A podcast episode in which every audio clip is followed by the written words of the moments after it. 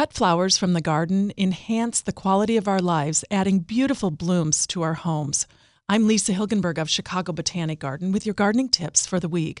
Dahlias, sunflowers, and zinnias produce plentiful blooms in summer gardens. Cosmos, bachelor buttons, and scabiosa seem to multiply. The more flowers cut, the more the plants produce.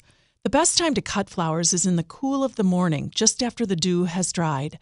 Place the stems in a bucket with a couple of inches of water to hydrate them before arranging. This helps to set the blooms, extending the vase life to five or six days. Sunflowers are ready to harvest in the claw stage, that is, when the petals just begin to lift off the disc of the flower. Cut colorful zinnias when the pollen is visible and the stems are stiff.